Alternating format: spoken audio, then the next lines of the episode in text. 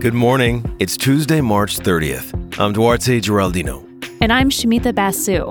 This is Apple News Today. Each morning, hear about some of the most fascinating stories in the news and how the world's best journalists are covering them. The prosecution and defense gave their opening statements in the murder trial of former police officer Derek Chauvin yesterday.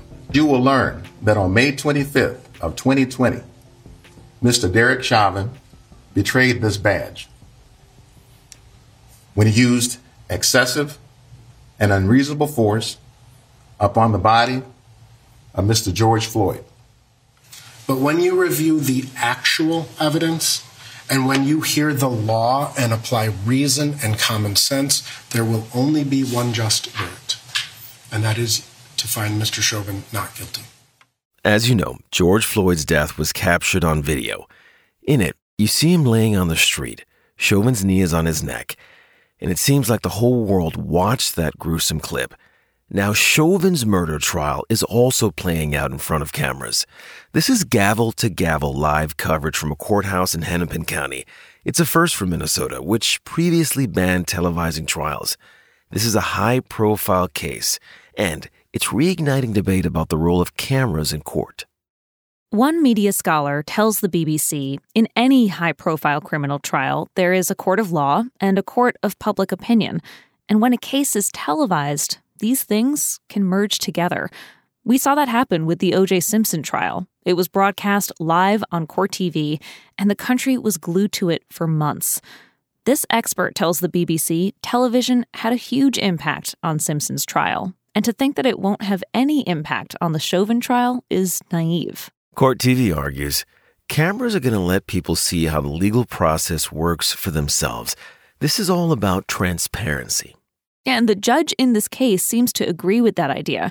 It was his call to allow cameras into the courtroom. He cited intense public interest in this trial, as well as the need to keep people from cramming inside during a pandemic. Chauvin's team supported the move, but the prosecution argued televising this trial could violate the privacy of witnesses, possibly make them less likely to testify. But the judge had the final word. And now the world can watch every moment of a case that history books may cite as a defining moment in American race relations.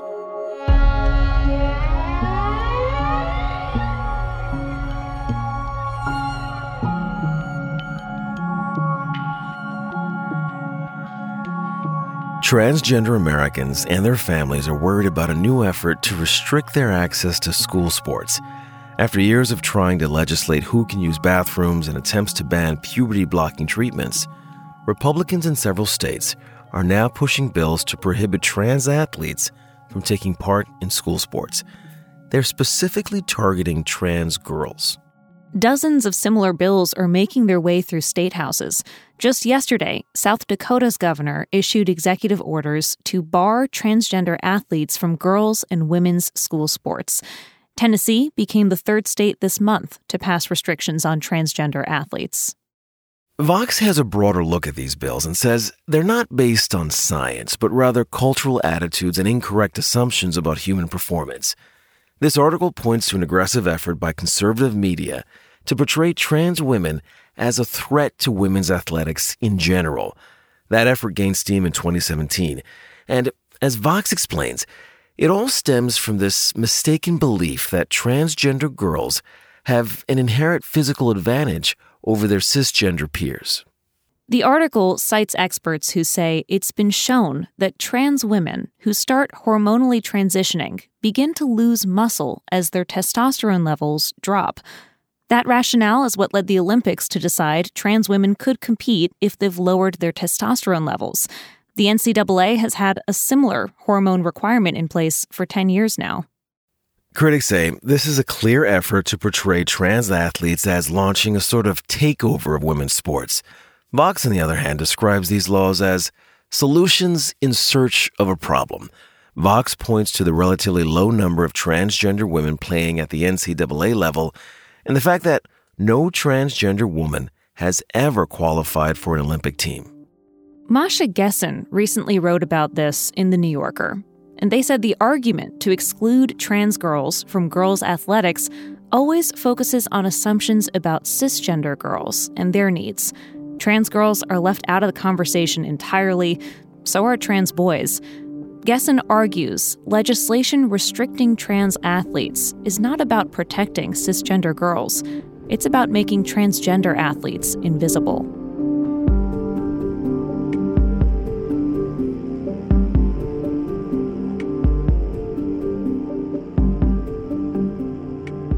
So, the dislodging of that container ship in the Suez Canal had so many people relieved yesterday.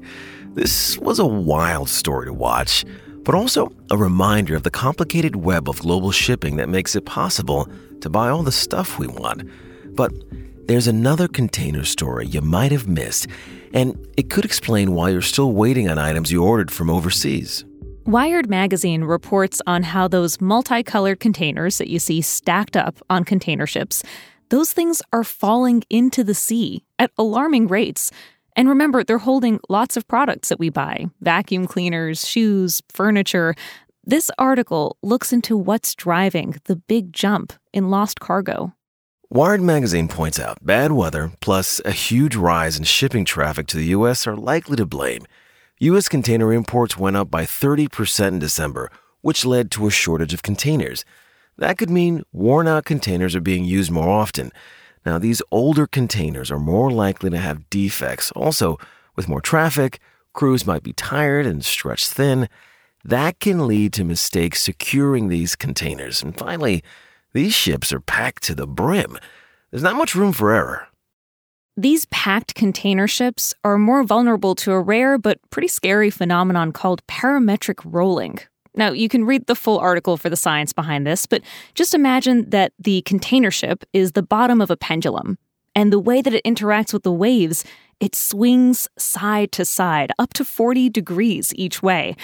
So you can imagine when it's packed to the brim with these containers, some of those boxes are going overboard. They're still investigating all the recent container losses, so we probably won't know the exact cause for months or even years, but if you're wondering where that pair of shoes you ordered is, the answer might be at the bottom of the ocean.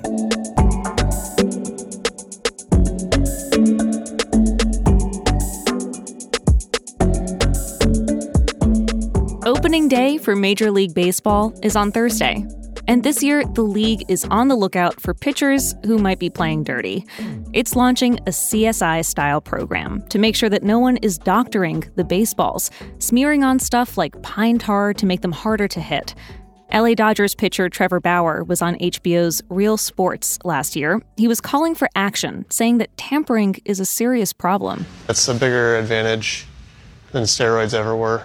If you know how to manipulate it, you can make the ball do drastically different things from pitch to pitch at the same velocity.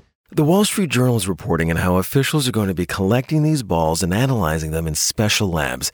They're also going to be crunching stats, looking for patterns to see if there's evidence that pitchers are getting an unfair advantage by manipulating balls.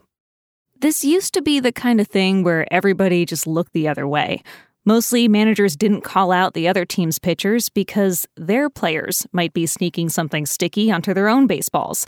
But as the journal reports, lately, MLB has come to believe that this kind of tampering is becoming more sinister, more organized.